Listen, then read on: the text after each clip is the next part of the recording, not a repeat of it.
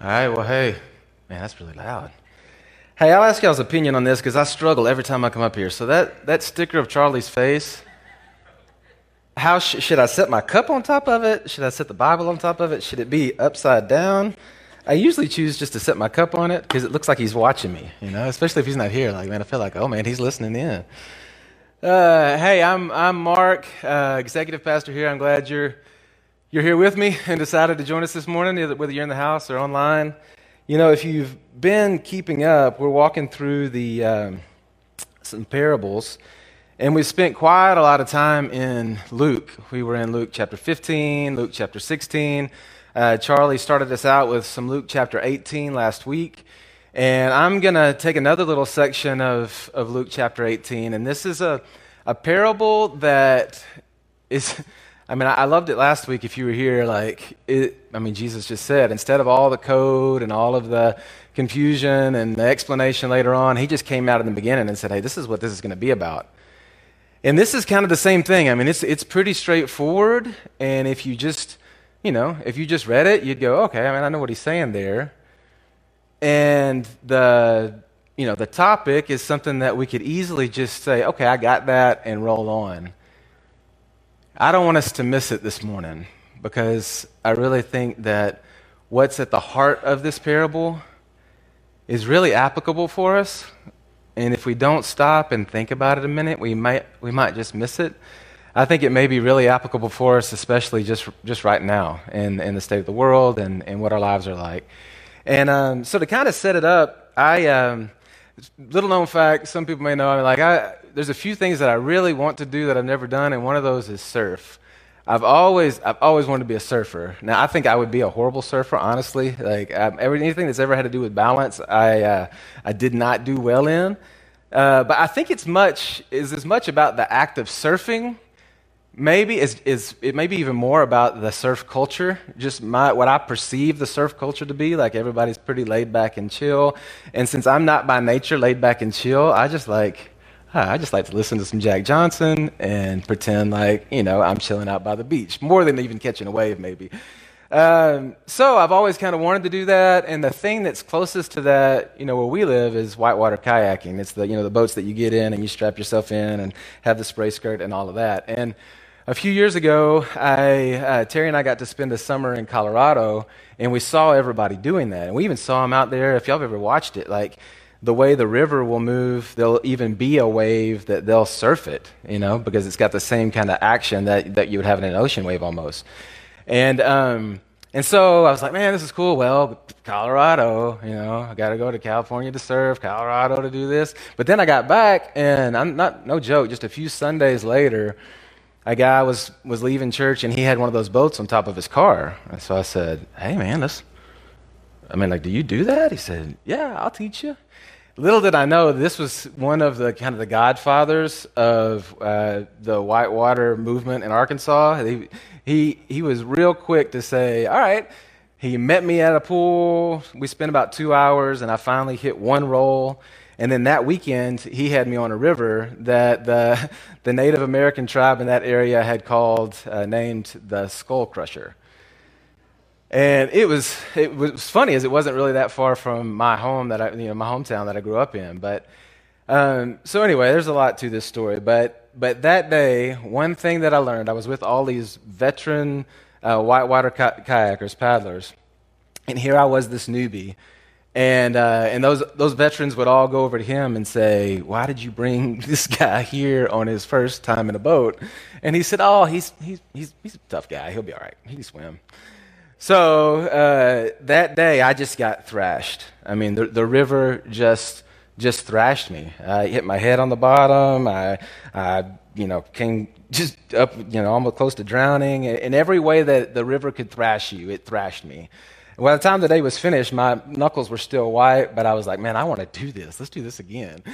But I realized that what those guys would do and what I was doing in the river were, were drastically different. I was trying to manhandle the river. I, I thought that this was something like, I, I'm going to show up here and I'm going to show this river who's boss. uh, which y'all can imagine. That just doesn't work. I can imagine that's what it would be like if I was surfing and I was trying to like manhandle the surf and then I just get pounded by the waves, you know? Those guys and those surfers, when you'll watch a video of somebody that's really good at it, man, they just, they become a part of the wave. They realize that the wave and the river is big and powerful, so much bigger and so much powerful than they are. And they position themselves in a very humble spot to maneuver with and position themselves with the power of the river or the wave. Right? Well, I think, there's something really important there. And today, this, this parable is about humility. And y'all, I, I can't, and I hope you walk away. My goal today is that all of us walk away remembering that humility is a really huge thing to God. You know, a few weeks ago, we looked at how big repentance is to God, how He throws parties when repentance happens. And here we are, and He talks about humility, and it is this massive theme of the scriptures that us being humble is a big deal. Um, in fact, uh, Micah 6 8, you know, this is one of my favorite verses that he just, there's this question that's asked. That's a question that we all have and then there's an answer that follows right behind it. What does it? Uh, what does the Lord require? Do justice, love mercy, and walk humbly with your God. It's, it's, it's at the core. And, um, and I'll be honest, I, I got humbled a bit this week, just uh, even working through this, but had a really wild Wednesday in our house. Woke up, normal day, uh, had a lot of things on the docket, plans, and things that I was going to try to accomplish. And then just before 8 o'clock, I get a call from my eldest that he's been in an accident. And from that moment, uh, even after I realized that he was okay, just I was just shooken. And when I showed up at the scene and there's, the car is totaled, and I'm scanning the crowd to make sure that he's standing and okay, and there he is, and he's okay. And at that moment, I realized that all of the things that that day had planned and all of the things that I thought were so important. And if you're a mom or a dad, you get this. Like at that moment, it did not, it did not matter. All that mattered is that my son was still breathing and he just had a few scratches, you know? And the rest of the day, it felt that way. I tried to do something else, but I couldn't because at the core, that day, it showed what mattered to me in my, in my heart. It, it wasn't all the things that I thought were so important. That was what mattered. He's still breathing. And it feels like if we're not careful, we'll just pass over something massive like humility and, you know, make it about other things.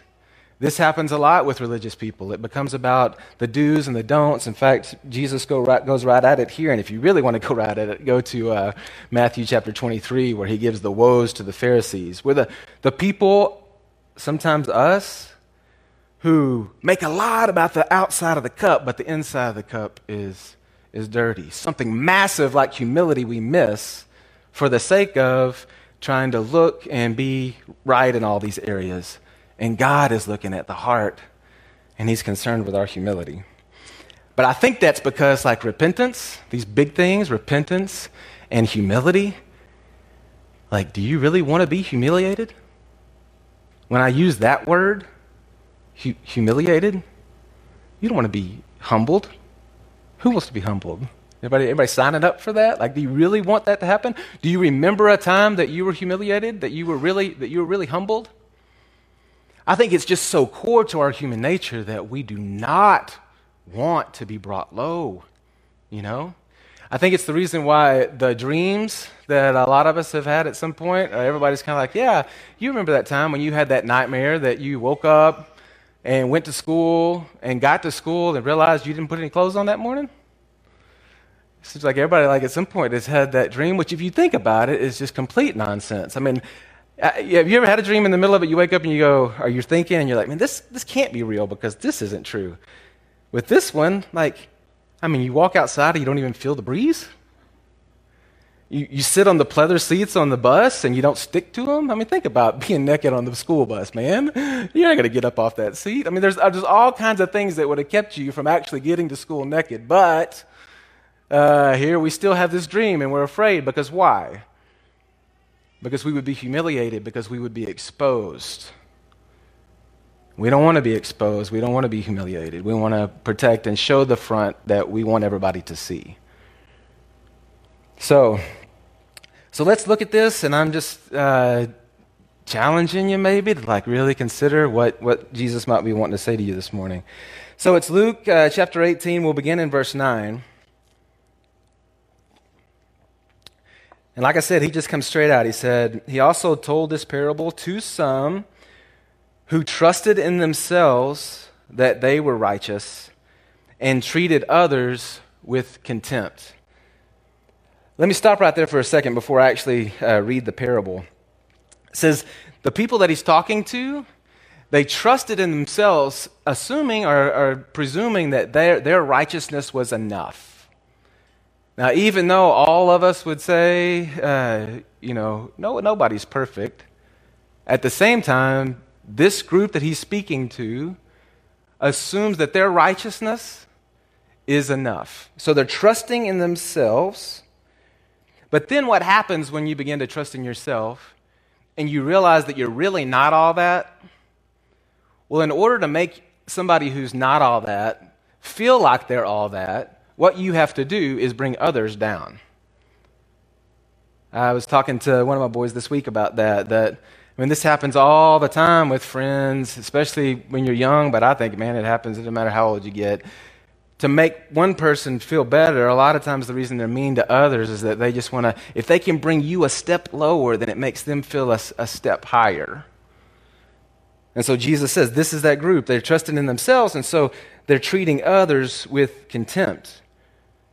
Uh, you know, I, I see a lot uh, just watching my five year old twins and how they interact with one another of just what's really true. I've seen what they do and what, you know, a 50 year old friend does is really the same thing, but they just don't try to cover it as well. You know, they don't have it figured out how to do that yet. And so all the time, if I say something good about one, the other will immediately cut me off and say, Well, I'm that too. It, it, happened at the pool yesterday. Darcy was, was there with me, and we were swimming, and this, this cute little girl, I didn't even know, two, two, maybe three years old. Her family's walking away and they're ahead of her, and she's just running past us real quick, and she's got this really cute little run. And I just looked over at it and said, Boy, you're quick, you're fast. And before I could even get it out of my mouth, Darcy said, Well, I'm faster than that. I'm like, girl, can I not just say something nice about her? No, no, I'm, I'm faster than that. But y'all know we're just we're just like that. Um, so here, here's what Jesus says. Here's the, here's the parable, and it's not, it's not that long, but there's just uh, a powerful picture here. He says, Two men went up to, to the temple to pray one a Pharisee, the other a tax collector. The Pharisee, standing by himself, prayed thus God, I thank you that I'm not like other men.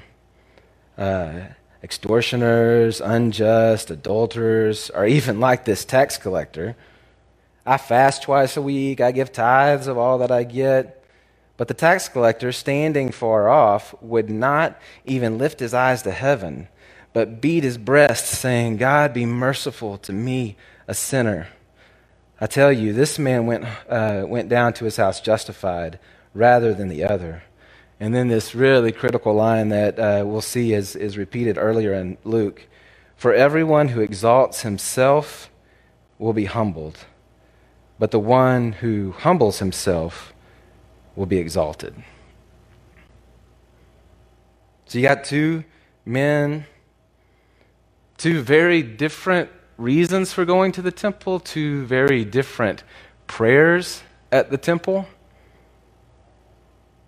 I think uh, one interesting thing is just the di- direction of their prayer. If you look at the Pharisees' prayer, it sounds like one of those prayers, like a, you know, a daddy might pray at dinner when the kid's not willing to eat the veggies. Like, oh, dear God, would you please uh, help Johnny to realize that those green beans will make him strong? You know, is that, is that prayer really to God or is that to Johnny, right? You've been in those places where somebody's trying to get a message to you, but they're praying, but actually they're talking to you. I mean, this, this Pharisee is making sure that everybody knows his righteousness. The direction of his prayer is not, is not heavenward, man. He's, he's got this social thing that he's trying to do, and put it under the guise of something holy and righteous. Then there's also this comparison that, that's going on. You know, the, the Pharisee is doing what we are talking about a minute ago, what Jesus said, he, he treats others with contempt. He is comparing himself with all the people around him. So he's, you know, measuring himself up and putting on the scales. Well, I got this, and I got this, and I got this, and I'm better than you, and you, and him, and that. I mean, he even calls this guy. I'm better than this guy. Who is the tax collector comparing himself with? He's comparing himself with the righteousness of God. And he's like, man, I am, I'm a filthy sinner. My only hope is your righteousness, not mine. I, uh, I think, I think we do this. I remember a, uh, a time that um, I was taking a group of college students on this international trip, and it was right after I'd, I was like my first job, so I was just right out of college. And you know, playing college football, I had spent a whole lot of time in college, way too much time in the weight room, trying to get the size that the coaches wanted me to be, which was always this massive struggle. So I spent way too much time, and it became way too much of a focal point of my life. Um, and so, but I'd kind of gotten to the point where that's, you know, that's kind of known for that. That's what I did all the time. That was kind of the, my persona. Well, I'm on this trip, and we're in line to go through immigration. And I'm talking to this guy behind me who is a European professional rugby player. And we're just talking, and I look over, and the group of college students that I was bringing is just, they're just over there dying laughing. They're about to fall on the ground. And, I'm, and they're looking at us, and I am looking around like, why are, they, why are they looking at us? And I just keep on talking to the guy, and so then here in a minute, I'm like, y'all, what was so funny? And they're like, man, I mean, this, this dude was, you know, six, six, six, seven, three, whatever, just I mean, dude, you look like a little like a little shrimp, man, standing next to that guy. And you know that's uh, isn't that true? Like whatever your area is that you think you're just all that, will put you in a different pond. I, I love. Uh, there's a song by Coldplay. Uh, I just love the line where they say, "You might be a big fish in a little pond, doesn't mean you've won, because along may come a bigger one." Right? It depends on which, which pond. Yeah, you're in a little pond, you might think you're all that, but there is a bigger pond, and you're going to meet somebody. You might think you're the smartest in the room, but I guarantee you, there's some rooms you could be in that you wouldn't be the smartest. Well, I'm the best. You might, but you put you in a different room, and then what this tax collector gets is if you put you in the room with Jesus, now you're really in trouble, right? I just thought about this. Uh, Jack the other day said, "Dad, wouldn't it be cool if we could walk on water?" That'd be awesome. And I said, Man, did you realize Jesus did that? And he went, No. yes, he did. Um, so, when you just look at this parable, honest to goodness question, y'all. Which one is you? You got two men. They're at this temple. You're at church this morning. Which one of these looks most like you? And be careful before you just immediately jump to the tax collector in that position of humility because I think there are a lot of things going on right now that you feel like your opinion on whatever that topic is puts you in a different category, and you can look over at the other group and point a finger and say I'm better than because of this or that or the other. I just think there's a lot of things going on that are spinning that you may not realize your pride and lack of humility. I might not realize it. It may be so thick and, and hidden from me that I'm not, I'm not seeing it. And that's the reason I think it's, I think it's really important. Jesus, man, he loves some humility. And uh, you know, like I said here at the end, he says, For everyone who exalts himself will be humbled, but the one who humbles himself will be exalted. Jesus said that earlier in Luke chapter 14. So there's another parable there that I want to read for us. And in this parable, Jesus is, is hanging out, he's eating with some Pharisees, and he says, uh, Now he told this parable to those who were invited uh, when he noticed how they chose places of honor, saying to them, When you were invited by someone to, the, to a wedding, when you're invited by someone to a wedding feast, do not sit down in the place of honor, lest someone more distinguished than you may be invited by him. And he who invited you both will come and say to you, Give your place to this person. And then you will begin uh, with shame to take the lowest place. But when you are invited, go and sit in the, the lowest place, so that when the hosting comes and asks you, a friend, move up higher, then you will be honored in the presence of all who sit at the table with you. For everyone who humbles himself will, uh, whoever exalts himself will be humble, but whoever humbles himself will be exalted. Y'all probably, I mean, in the days that you've lived, seen this thing that Jesus says saying right here be true in your own life or you've watched it be true where somebody tries to promote themselves to a position or talk themselves up and then it's really really humiliating when they have to be brought low. And then somebody who's just humble you know and like time and and and it just it tells. And then they all of a sudden you just see that, that, that, that, in that humility, it's a beautiful thing when that person gets lifted up. I mean, athletics is an easy place to watch it because you can just see somebody trying to do that and then somebody else not. In fact, uh, when I got to college, uh, there was a, this tailback who was the best athlete that I had ever seen. The only problem is he thought that he was even better than that. And so he told everybody about it and he talked it up and anybody played in front of him for a second, he was mouthing the coach and he just he thought that he was really something. There was another guy that came in the same time I did that had transferred from Florida from the University of Florida and he didn't even say it. I didn't find out until I had already played with him a couple years that he had two national championship rings. Cuz he didn't talk about it. You know, the first guy, he lasted about a semester. The other guy, played till he finished and got all kinds of awards and but you never would have known it. This thing that jesus is talking about is just true. And he says the one who who does this self-promotion god is about humbling those people. He, he does that. In fact i'm fixing to show you some verses where it says over and over and over again that god does that. Self promoters, people who do, he, he brings them down. But then he, he loves to take those people who are humble and he loves to use those people because when he uses those people, just like we looked at in those different stories, like Gideon, like he loves to take the, the impossible and then he, he steps in and it shows off his power in those who are actually humble. The, uh, let me just go ahead and give you a few of those. Uh, Psalm 18:27 says, "You rescue those who are humble, but you humiliate the proud." Watch, watch the theme in each one of these. The Lord lifts up the humble, he casts the wicked to the ground. Psalm 147. Proverbs 3:34. Toward the scorners he is scornful, but to the humble he gives favor. Luke chapter 1, uh, this is Mary talking after she finds out that she's with child. She says, He has brought down rulers, rulers from their thrones, but has lifted up the humble. And then James chapter 4 and 1 Peter chapter 5, both of these make the same, there's two statements, and they're repeated both in James and in 1 Peter. One is, humble yourselves uh, before the Lord, and he will exalt you. And in 1 Peter, the way it says it is, humble yourselves, therefore, under the mighty hand of God, so at the proper time he may exalt you.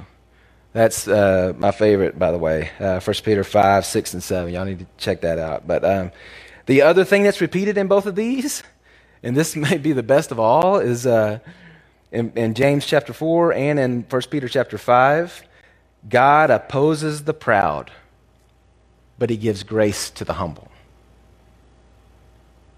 Do you want the divine favor of God upon your life? He gives grace to the humble. He exalts the humble. I mean, again and again and again. He opposes the proud. Do you want his opposition against you? God really likes humility.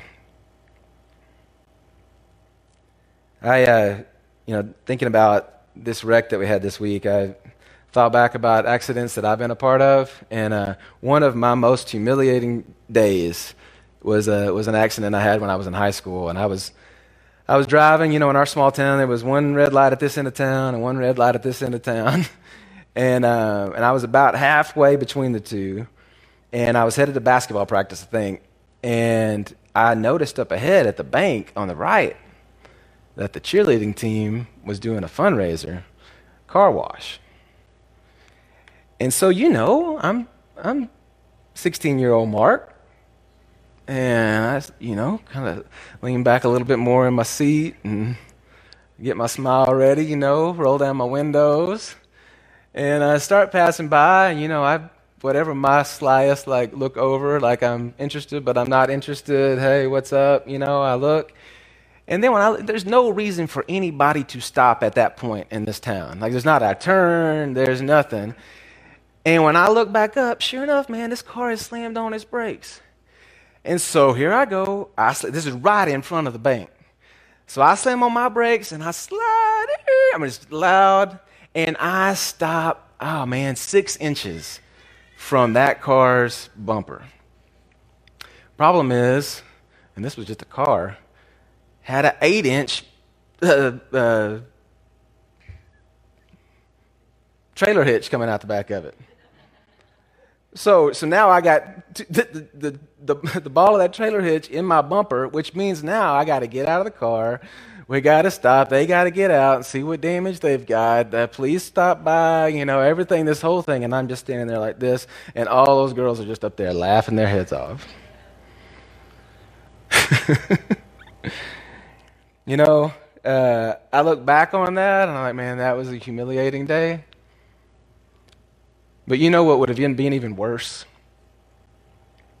Is if, if that arrogant Mark had not been humiliated and allowed to just go on through that day thinking that I was something that I wasn't. When God brings humility, humility into our lives, He's doing us this massive favor. Because He needs to put us in our place where we realize who we really are and who He really is. And we begin to cooperate with the ocean of His power. The worst place that we can be in opposition to our God is to think that we're more than we actually are. And that inauthentic, unreal, fake version that we might want to put out on social media, but that's not necessarily true. So, we're to sing here for a little bit. And uh, man, if, if you're in the room or if you're at home, this is a, at least for me, man, this is a big challenge to really look at myself and ask this question Of those two, which is you? Are you the Pharisee? Are you the tax collector who sees himself in truth? So let me, let me pray that we would do that. Father, I. I see from uh, not just from the study of, of this parable, but my goodness, over and over and over again,